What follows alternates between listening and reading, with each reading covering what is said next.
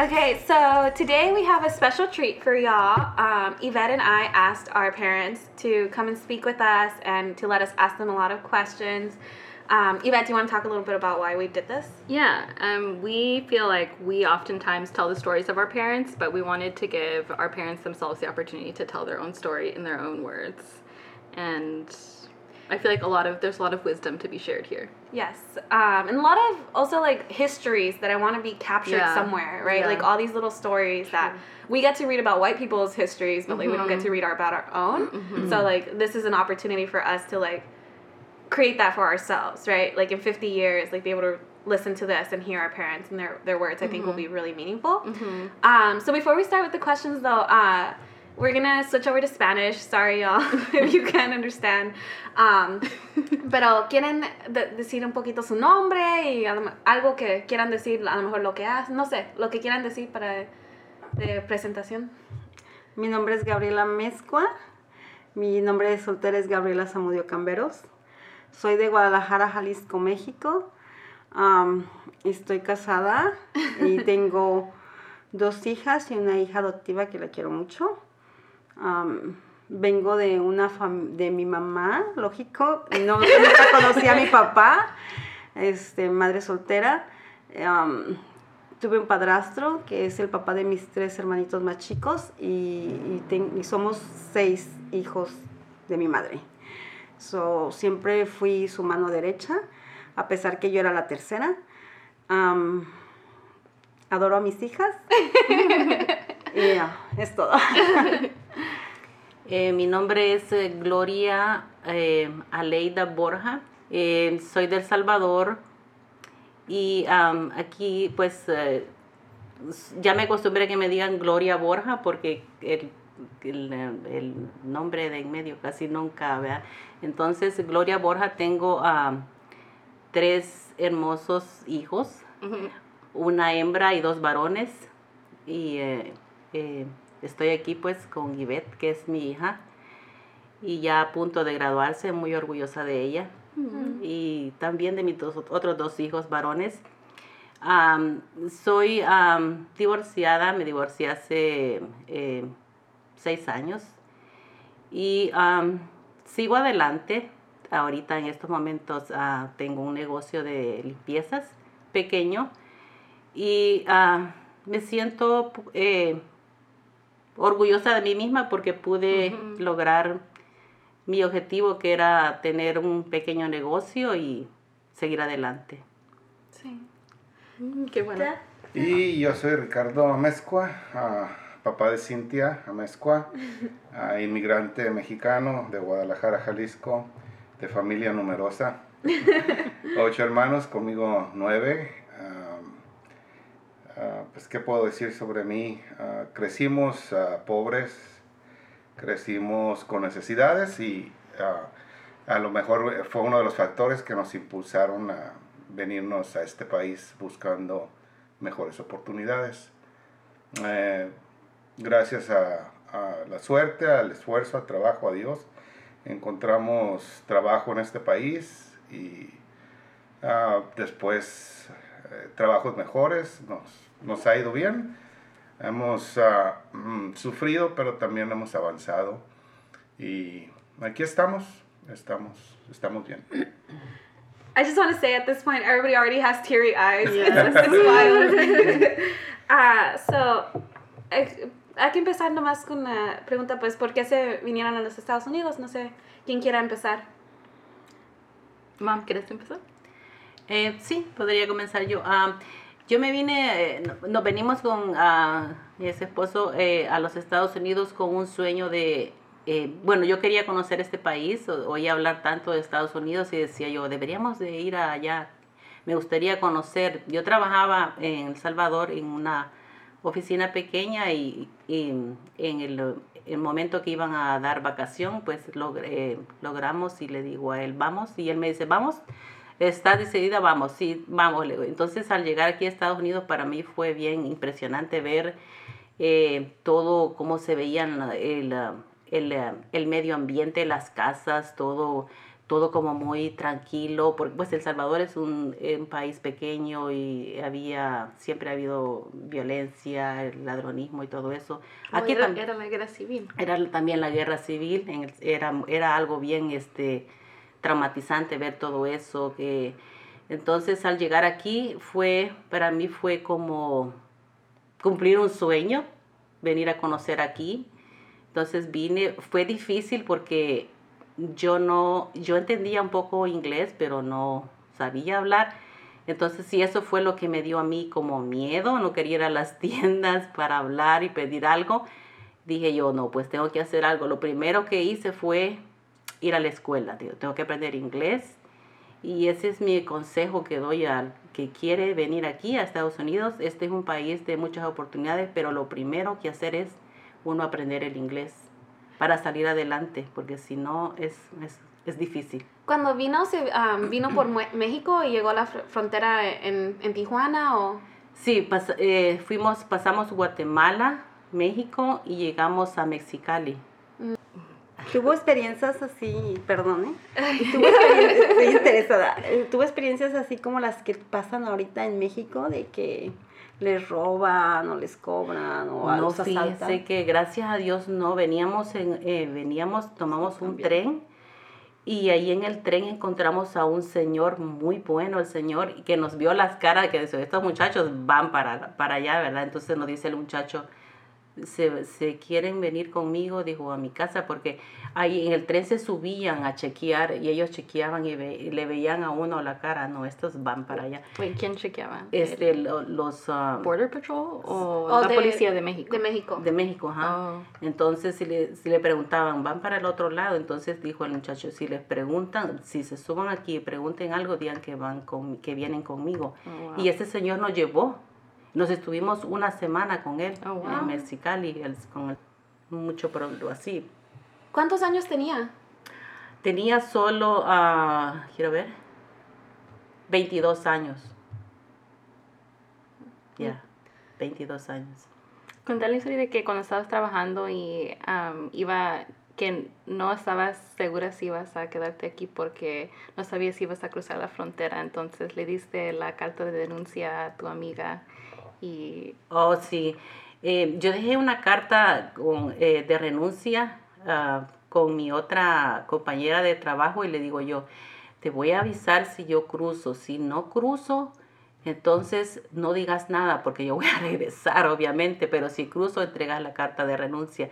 Y cabal al mes que yo, casi al mes cuando yo llegué a Los, a los Ángeles y le, le hablo a mi amiga, le digo, por favor, da la carta de renuncia porque yo ya no voy a regresar pasaste? Me dice, sí, estoy ya en Estados Unidos, le digo yo. Y para mí fue, pues, bien, como les digo, algo bien, bien impresionante.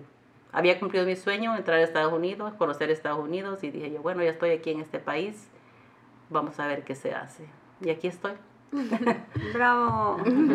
a ver, mam, ¿tú qué? Pues, ¿Por qué te viniste? Es algo, es como un sueño también. cuando yo tenía como unos 8 o 9 años, yo siempre fui muy apegada a las hermanas de mi mamá, a mis tres tías. Entonces, una de ellas, que era la más rebelde, que era la hippie, se quiso venir a Estados Unidos. Y me acuerdo cuando me dijo, me voy a ir al otro lado, me dijo. Así le decían a Estados Unidos, al otro lado. Y yo le dije, ¿por qué? Porque sí, porque quiero trabajar, vivir allá, se vive muy bien y que no sé qué. Eh, yo no le creí. Entonces el día que me dijo, yo fui a buscar a mi tía a la casa de mi abuela y no estaba. Me dijeron, se fue ya al otro lado. Yo fui un mar de llantos, me puse en las escaleras del patio a llorar y a cantar. ¿Qué cantabas? Le cantaba según me preguntaba un tío y me decía, ¿qué, qué, qué tienes? Y le digo, estoy cantando me dice, ¿por qué? Porque mi tía se fue. Y me acuerdo muy bien de la canción, todo el mundo. Era como la canción de Corazón, Gitano, ah. mi pobre corazón. Entonces, mi tía se llama, se llama Silvia y le decíamos Chibi. Entonces, en mi llanto, yo estaba Pachibi chibu, pachibi chibu. Y llorando, lógico. Oh. Y yo le decía, tal vez algún día nos encontremos y te quedarás. porque yo pensé que la había perdido para siempre. Y el tío me decía, ¿y por qué dices Pachibichibú? Y volteé y lo único que se me ocurrió es que lo, lo estoy cantando en francés. y, y entonces siempre me quedé con esa idea. Después mi tía cada año venía y nos traía un montón de ropa, cosas. Entonces para mí Estados Unidos era como venir a agarrar dinero y, regalar a todos. En- entonces um, siempre pues soñé con venirme. Mi abuela me recuerdo cuando tenía 12, 11 años, no sé, que fue cuando conocí a mi esposo en el tren, cuando veníamos en el tren. Mi abuelo es ferrocarrilero, so teníamos pase para venir gratis en el tren. Entonces ahí conocí a mi esposo en ese tren. Él iba para Sonora y yo venía para Mexicali. Mm, a Sonora ve la otra novia. Esa es otra historia. Ah, entonces, ah, ye- ye- ye- pues mi abuela me trajo y, y al igual que la señora este, Gloria, yo entré y era para mí otro mundo. Y me sentía como, ya tenía aquí a tres tías, a un tío, entonces me sentía como que, oh, volví a recuperar a mi familia, que se me había ido. Y, y me llevaban a lugares, pues lógico, te llevan a lugares muy bonitos, este, Santa Mónica, a pasear aquí, allá, a ver. Eso era para mí algo muy lindo. Muy. Entonces ya me regresó mi abuela y en mi mente era de que yo me quiero ir y yo me quiero ir. Y, de- y sí, como a los 16 años o 17 ya él era mi novio, Wow. yo me iba a venir y le dije a mi tía, este, sí, lo conozco desde que tenía 11 años a él. 11 años, oh my God. Y en el oído en el tren me dijo, te voy a esperar, estás muy chiquita, pero te voy a esperar. que estuviste mal, estuviste mal, pero bueno, eso es- Esa es otra historia también. Bueno, entonces, este, mi tía fue y le dije, llévame, yo me quiero ir. Y me dice, ¿de vacaciones? No, le dije, ya me voy a quedar. Entonces, mi tía le dijo a mi abuela, mi abuela le dijo a mi mamá y no me dejaron venir. Entonces, segunda opción, me casé. No, me casé por amor. me casé a los 18 años y a los cumpliditos los 19, am, mi- una tía me ayudó a convencer a mi esposo y él es ingeniero allá y yo lo que único le dije, no tenemos nada, apenas vas empezando. Vamos a conocer, vamos a ver qué, a ver si es cierto que se barren los dólares acá. Y pues nos venimos y nos regresamos. Tuvimos, una, ni- tuvimos a mi primera hija y nos regresamos y este, porque él es ingeniero, como les dije, y le habló su hermano que tenía una plaza para él en la termoeléctrica de Manzanillo. Y- pero cuando regresamos empezamos a comparar muchas cosas de, de Estados Unidos con las de allá.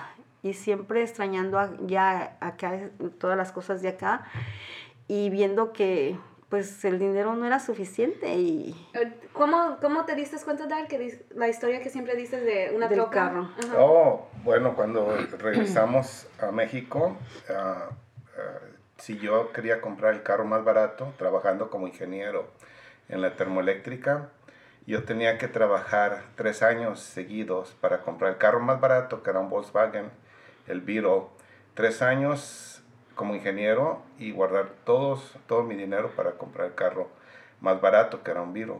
Y cuando estuve trabajando aquí en Estados Unidos, el año que nos venimos al principio, yo trabajaba en una fábrica cargando bultos y ah, con mi sueldo mínimo, si yo lo hubiera guardado en seis meses, yo podía comprarme un carro.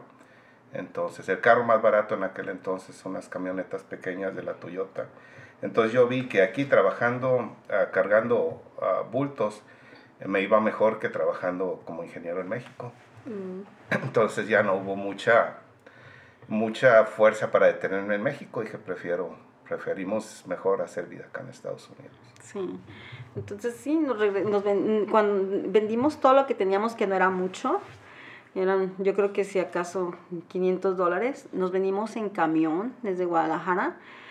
Me acuerdo que cuando llegamos a Tijuana, este, agarramos ropa que traíamos bonita así de vestir de presentable y nos cambiamos en el, en el baño de, de ahí del- de la estación de camiones y pues vamos a pedir permiso. Y sí, sí nos dieron permiso, no, no hubo ningún problema. ¿Traían visa? Sí, ¿De turista? De turista. turista. Oh. Ajá, nos preguntaron a qué veníamos y mi esposo como teníamos como seis meses antes de habernos casado, siete, entonces le dijo que veníamos de luna de miel, de, de nuestra luna de miel que no habíamos podido hacer. Y algo curioso, cuando veníamos en el camioncito que nos iba a traer hasta Los Ángeles, me acuerdo muy bien que el señor tenía una estación y, y ahí pasando la línea, cuando ya la pasas, un anuncio que nunca se nos olvidó. Y decía, ya la hiciste, ya pasaste. Ahora lo que tienes que hacer es meterte a la escuela de inglés. Estudia inglés y prepárate. Y, y consejos muy buenos. Y mi esposo y yo nomás nos volteamos a ver, que nadie nos viera que la expresión que teníamos de que ya habíamos pasado y que ya la habíamos hecho. Y sí, igual que la señora, nosotros también nos, nos metimos a estudiar inglés. Y este, eh, por destinos de la casualidad, no sé, en agosto llegamos aquí y en octubre ya estaba embarazada. Me cayó muy bien el clima de aquí. Entonces era algo que me detenía ya más aquí, tener una hija americana. Pero sí. Ah, ya, am, ¿qué- ¿Cómo ustedes piensan que sus niñeces fueron diferentes que las de nosotros? Hay bastantes cosas, pero ¿cuáles son las que ustedes sienten más, más fuerte? sí han sido diferentes, muy, muy diferentes. Este, en primer lugar, en mi niñez podrías, podía salir a la calle a jugar. Jugar y sin ningún temor. Ah, yo todas las tardes, a las 6 de la tarde, mi mamá se sentaba en la puerta y nosotros jugando. Jugando, jugando hasta las 8 o 9 de la noche. Lo cual, este, yo nunca vi a mis hijas haciendo eso. Siempre era, pues vamos al parque o con, ahí en la casa o cosas así. Pero yo creo que las más importantes era de que, como yo, que mi mamá era, al final mi mamá se separó del papá de mis tres hermanos y mi mamá tuvo que trabajar. Entonces mi niñez, yo, tenía, yo me, me conmovía mucho mi mamá que se levantaba tan temprano a las 5 de la mañana y, y cuando se iba al trabajo me levantaba y me decía, ya me voy mamacita. Entonces te levantas. Yo tenía que levantarme y empezar a, cambiar a mis hermanos, a mis tres hermanitos más chicos, con la ayuda de mi hermano, uno de, mis mayores, los mayores, para llevarlos a la escuela, al kinder, perdón, para que los cuidaran. Y era, era cruzar una avenida, lo cual que yo protegía a mis hijas de que no cruzaran avenidas y estar siempre con ellas. Entonces, llevarlos y después de llevarlos de ahí se iba mi hermano a la escuela y yo con la bolsa del mandado a empezar a comprar el mandado que mi mamá me pedía. Una niña de 9, 10, 11 años, no. Ahora veo, y lo hice con mucho gusto y, y creo que lo volvería a hacer. Pero no, no me gustaría que la niñez del mundo pase por eso. No se vale. No se valen muchas cosas. Entonces, pues sí, sí, es muy diferente. a mi hija tuvo, mis hijas tuvieron el, el, apoyo de una madre, de un padre, de una abuela, de tías. Entonces, yo sí sé que fui muy querida y mis tíos me adoraban, mi abuela, mi abuelo, siempre nos ayudaron, pero siempre mi mamá, una madre soltera. Entonces, pues es muy duro y diferente. Pues uh, yo, eh, oyendo la historia de, de, la mamá de Cintia, eh, pues es similar. Si nosotros también, mi niñez allá era así como dice, cuenta ella, uno allá, eh, después de la cena salía a jugar, a jugar saltacuerda, escondelero, que le dicen. Estábamos hablando con, con Ivette y me dice, arranca cebolla, ¿qué es eso? Me dice, oh, hacías, agarraba uno de uno detrás de otro y detrás de otro y se agarraban del árbol y jalaban y el que se quedaba en el árbol era el que ganaba. Esos eran los juegos de antes.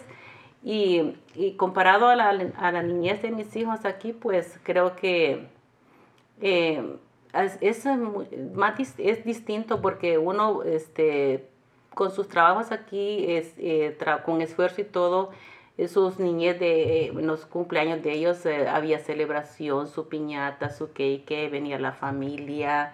Y nosotros allá, la niñez de nosotros, me acuerdo que cumplíamos años, tal vez nos, uh, mi mamá nos llevaba un pedazo de cake, nos partían el cake, o nos compraban algo nuevo, ¿vea? Es, pero eh, aquí la, eh, para los, los niños es, um, si uno tiene su, su, trabajo, su esfuerzo, ellos quieren un juguete, algunos se lo ve cómo se los compra, en cambio uno allá, pues la niñez de uno fue más, fue pobre, ¿verdad? Yo me recuerdo que para las navidades, donde nosotros vivíamos, llegaba un camión lleno de juguetes, de muñecas, eh, de, de, carritos, de cosas para, eh, para hembras y varones para, a repartir, porque sabían que en, esa, en esas comunidades había, había pobreza y las navidades muchos niños no tenían, no tenían un juguete, muy distinto aquí.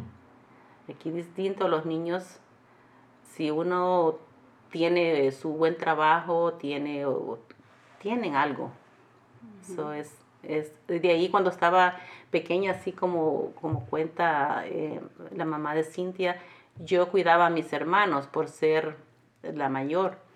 Eh, mi mamá y mi papá se iban a trabajar y yo como de 10 años tenía que cuidar a, a mi hermana, a mi hermano, eh, así a veces un poco de, de, comer. Aprendí, estaba aprendiendo, sí, era como, era una niña como de unos 10 años y ya tenía yo que hacer algo de, para comer, para que ellos, mis hermanos, comieran, darles de comer. Sí, cierto. No sé si allá en Salvador, pero en, en México siempre hay dos turnos. Uno empieza a las 8 y, termina a la una y media, y el otro empieza a las 2 y termina a las 6 o seis y media, ya no me acuerdo. Entonces yo estaba en el turno de la tarde. Entonces llevaba a mis hermanitos, agarraba el mandado, venía, a veces eh, si tenía tiempo le cocinaba a mi mamá o ella cocinaba cuando venía, pero antes de irme a la escuela la casa quedaba limpia, tenía que hacer el que hacer. Y era pues, era una niña. Y después irme a la escuela y sacaba más o menos buenas calificaciones. y ahorita que estaba hablando de los cumpleaños, me hizo acordarme una vez. eso es para que vean pues algo de diferencia. Eh, nosotros para empezar vivíamos en la casa de, una de las casas de mis abuelos. Mis abuelos tenían dos casas en Guadalajara. Una donde vivían ellos con los hijos solteros y otra casa donde vivían pues los casados. Y era dividido en tres partes. Y en una parte, en una parte vivíamos nosotros. Era de Texas recuerdo siempre mi niñez que mi mamá en las noches nos abrigaba súper bien, nos cobijaba porque pues era frío, era muy frío y no teníamos calentones, no, no existía nada de eso. Y me recuerdan un cumpleaños de una de mis hermanitas, las más chicas, mi mamá, pues no, ¿cuál carro, verdad? No.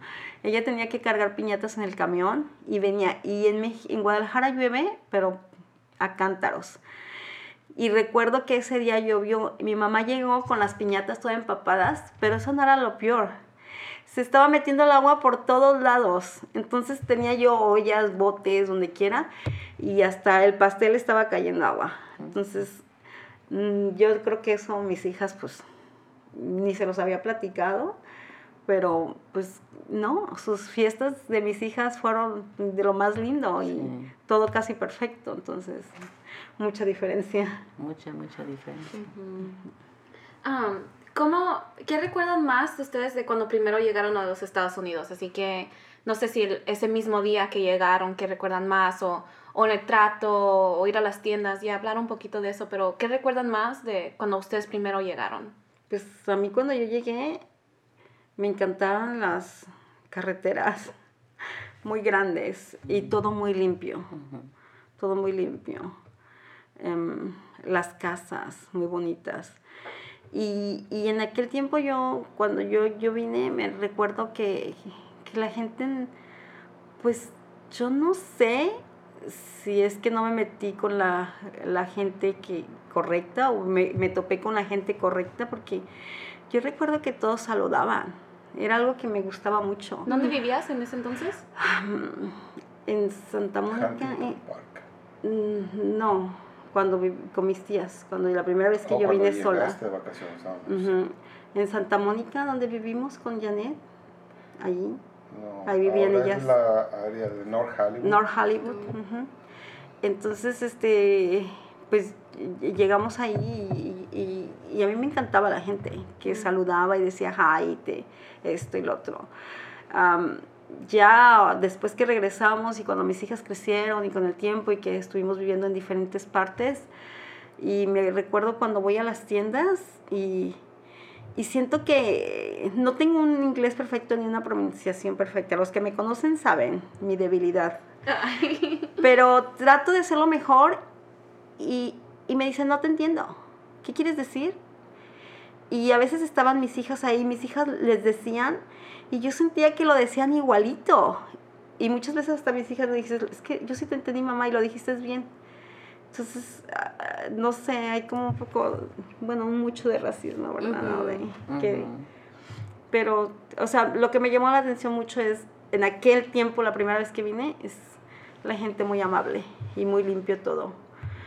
Pero ya pues cuando vives aquí es diferente. Ujú.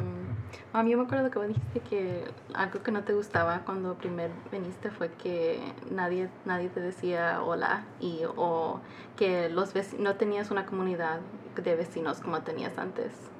Sí, sí, eso sentí yo, eh, que digamos, cuando en El Salvador, uno es, donde nosotros vivíamos, el todos eh, se conocían así en, el- el- en, en la colonia, estaba la vecina, el vecino de enfrente, todos, pero aquí uno llegaba y como cada quien en su, ¿verdad? En su, en su mundo se puede decir, eh, oye, solo en la mañana eh, que ve a la persona o en la tarde, pero se sentía como, em, ¿Muy solo? sí, ajá, muy solo, muy solo y eh, sí, completamente distinto de donde yo venía, pero otra cosa que lo que sí, como yo venía de, de- un país que había, había mucho problema de, de guerra y todo eso, al yo al nomás entrar aquí sentí como una seguridad y tranquilidad, porque venía de, mucha ah, violencia.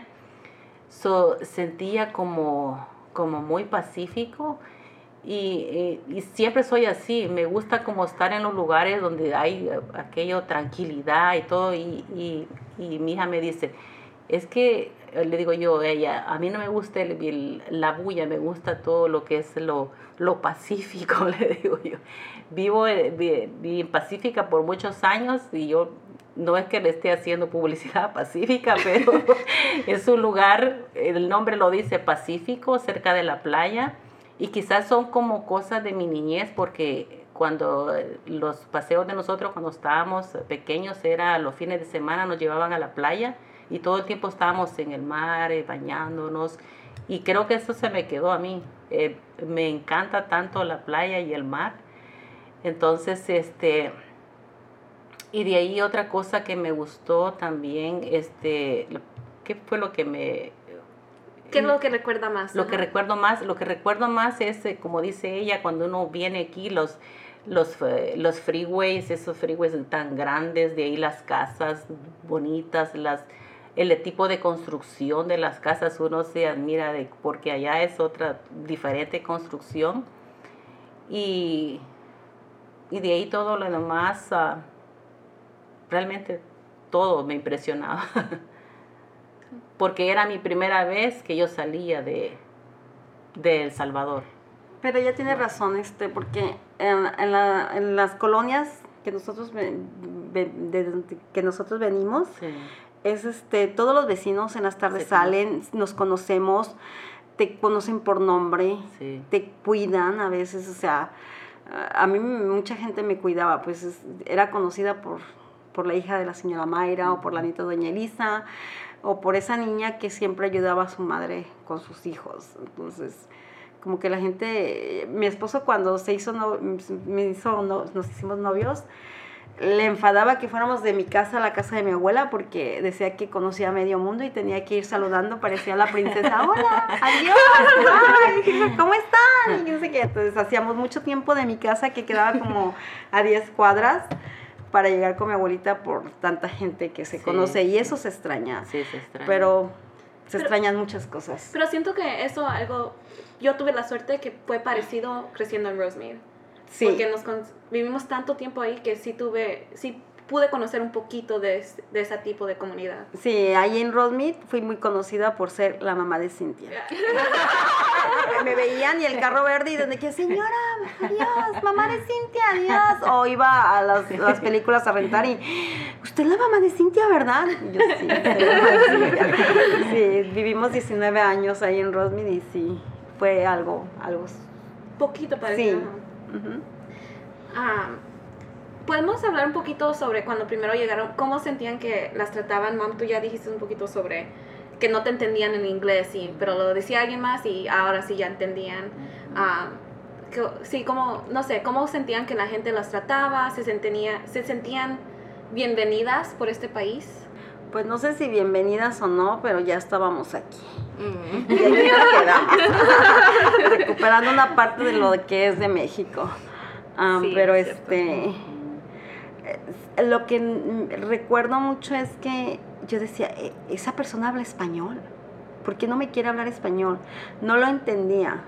Después mucha gente que yo decía, "Eh, ¿cómo no? Tienes los nombres más mexicanos o latinos que hay y no me digas que no hablas español, se te ve, o sea, y, y, y no, pero yo decía, se está haciendo, nomás por no atenderme, muchas veces lo pensé, pero después conociendo a más personas y todo, ellos me explicaban que sus papás no, no les enseñaron en inglés, por lo mismo, Español. español, perdón, por lo mismo que fueron ellos tratados este, muy feo por hablar español, ellos les prohibieron a sus hijos hablar español, so, solo inglés.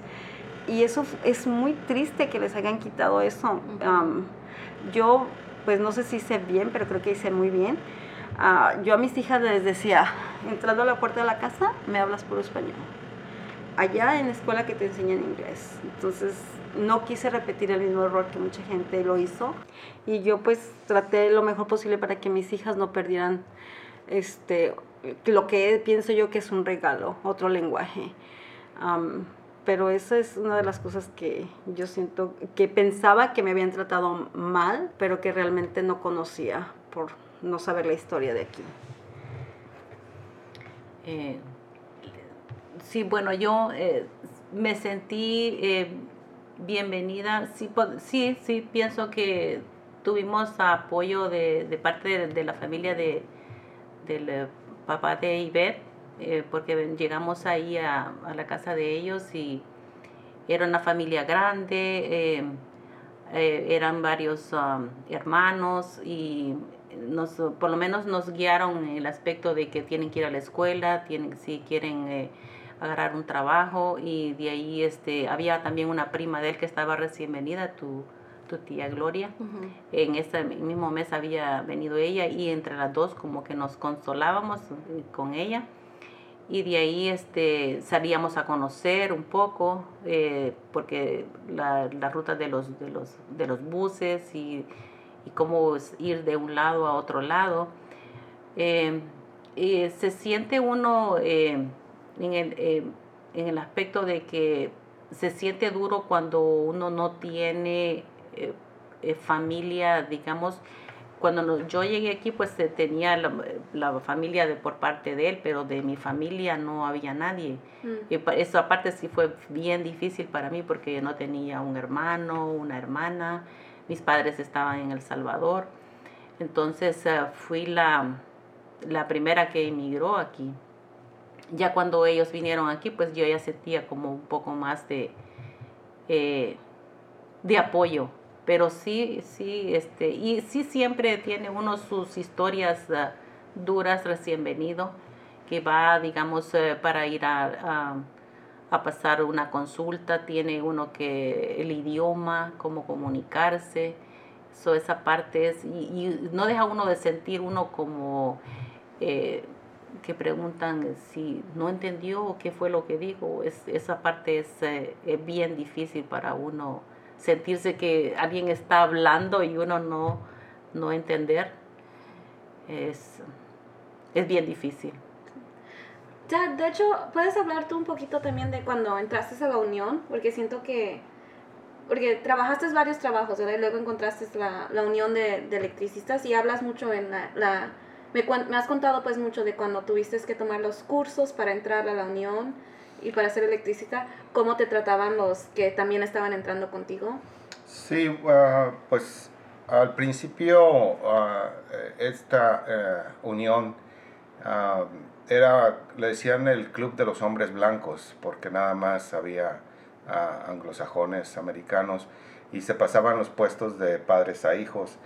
Ah, yo entré por, ah, quizás porque era ingeniero y por suerte en ese tiempo había mucho trabajo, pero empecé desde abajo, empecé a ir a la escuela como aprendiz y empecé a ir con muchachitos de 17, 18 años, recién egresados de la high school, yo ya tenía 25 años y se burlaban mucho de mí por el idioma, inclusive a veces le decían al maestro, eh, qué hacer en caso de encontrarse un ilegal en el trabajo.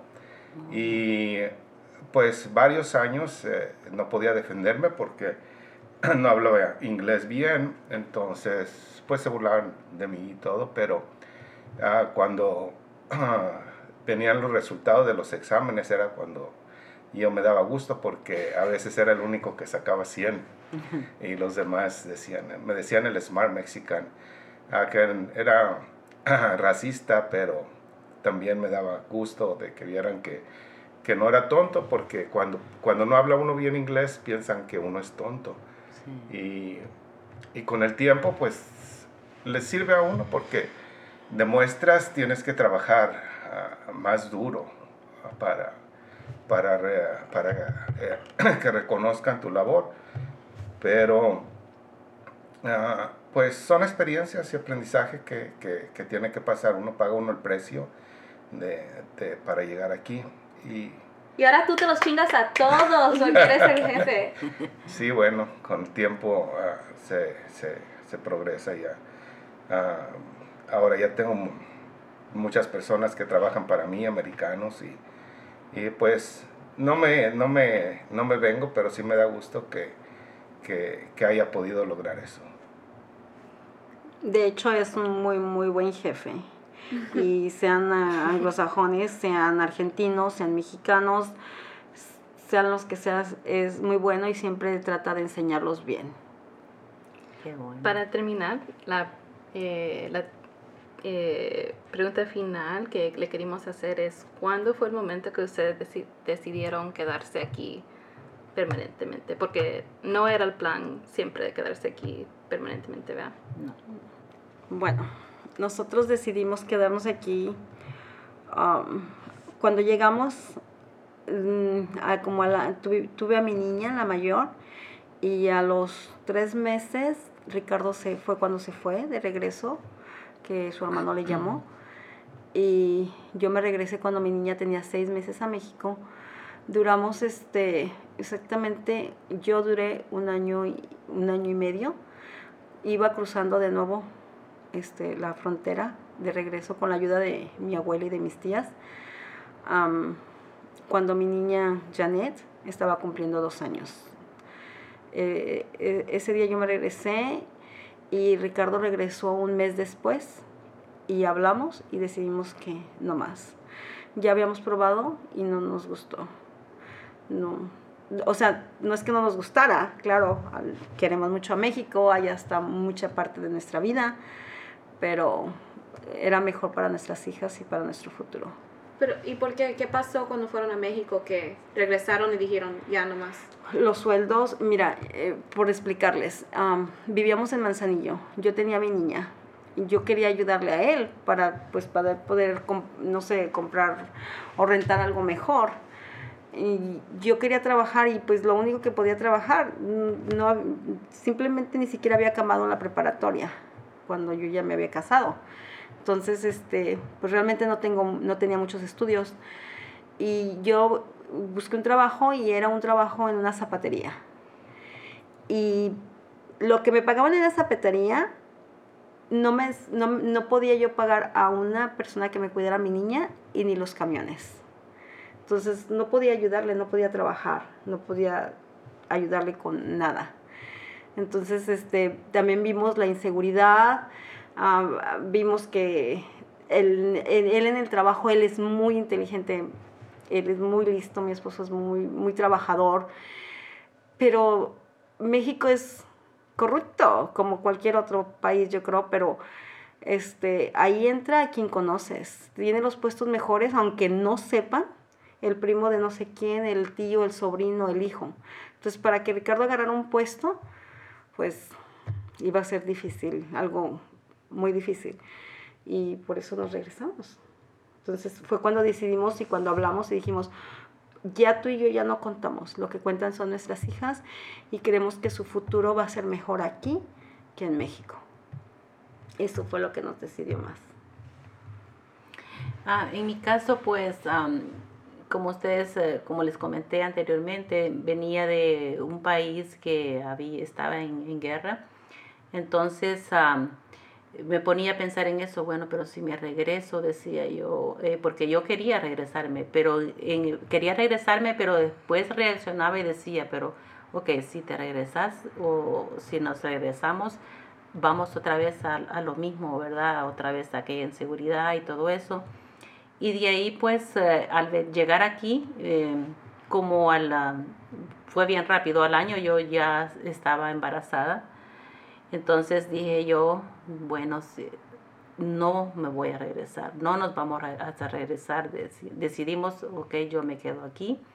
Él también le dijo, sí, no, ¿cómo, cómo nos vamos a regresar? Estás embarazada. Y dije yo, sí me quedo aquí, dije yo, este, me he decidido, nos vamos a quedar aquí porque yo eh, pensé y dijimos, si nos regresamos, no hay un porvenir allá, un futuro, y dije yo, y el, yo sabía que al quedarme aquí, pues el futuro de mis hijos iba a ser distinto al que hubieran tenido allá en El Salvador.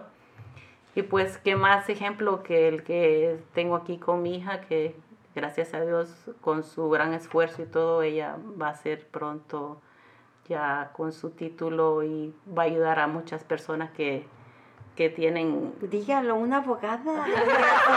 una abogada de migración. Yo tengo mucho trabajo para ti. Sí, una abogada de migración y creo que eso es, es lo más bello que nos ha ocurrido. Oh, thanks, mom. Y pues si hay tiempo, yo quiero aportar algo. ¿Qué pasa? Di, di más. quiero decir. No te quedes con las este, ganas. No, no me voy a quedar con las ganas. Ahora que estoy al aire. Mis cinco minutos de fama, ¿verdad? No, no se crean. Me costó mucho estar aquí. Ah, es muy difícil haber dejado todo lo que dejamos. Nuestra familia, amigos, vida.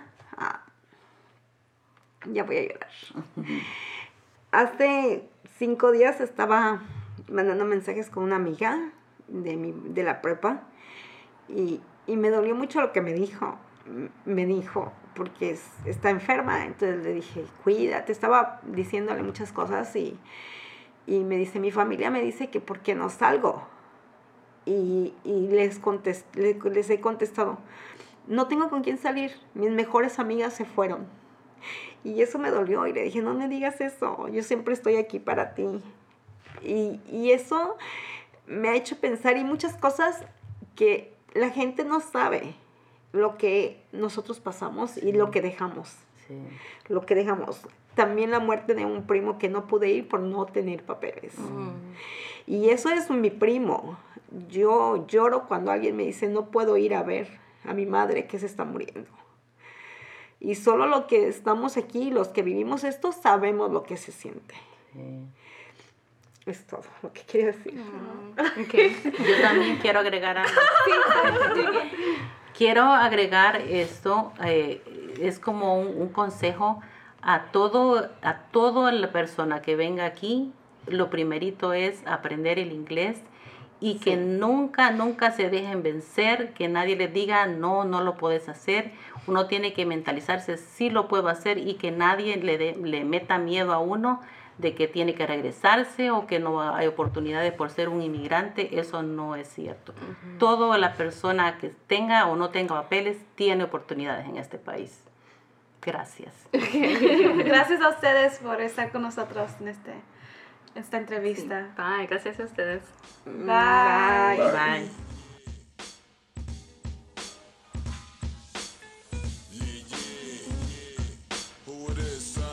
yo, my dogs hold heat, control the whole street. And when it's time to bust, they don't get cold feet.